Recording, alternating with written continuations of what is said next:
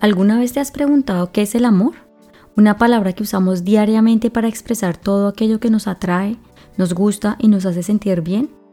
Una palabra que por sí sola dice mucho, tanto así que es difícil definir verdad. Amor es todo aquello que te trae paz y tranquilidad.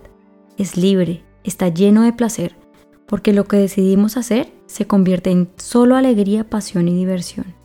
El amor es respeto, respeto por ti mismo, porque te está dando la oportunidad de elegir lo que deseas.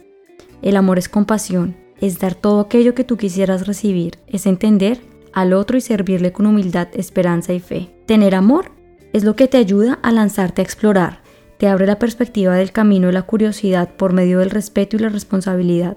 El amor es suave, sensible, básico, amable, generoso, es infinito e incondicional. El amor es tan natural que por alguna razón desconocida crees que para sentirlo y guiar toda tu vida desde el amor es todo un reto, pero te digo que no lo es, porque sé que no lo has intentado.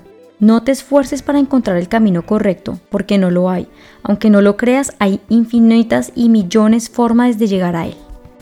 Cuando tú descubres el poder que el amor tiene, vas a encontrar el amor propio y vas a poder guiar tu vida de una manera diferente.